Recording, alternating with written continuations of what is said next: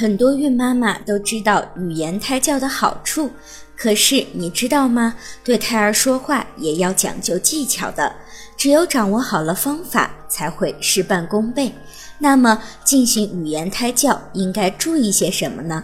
一、孕妈妈要保持良好的心情，孕妈妈不要将跟胎儿对话当成是负担，更不要有厌烦的想法。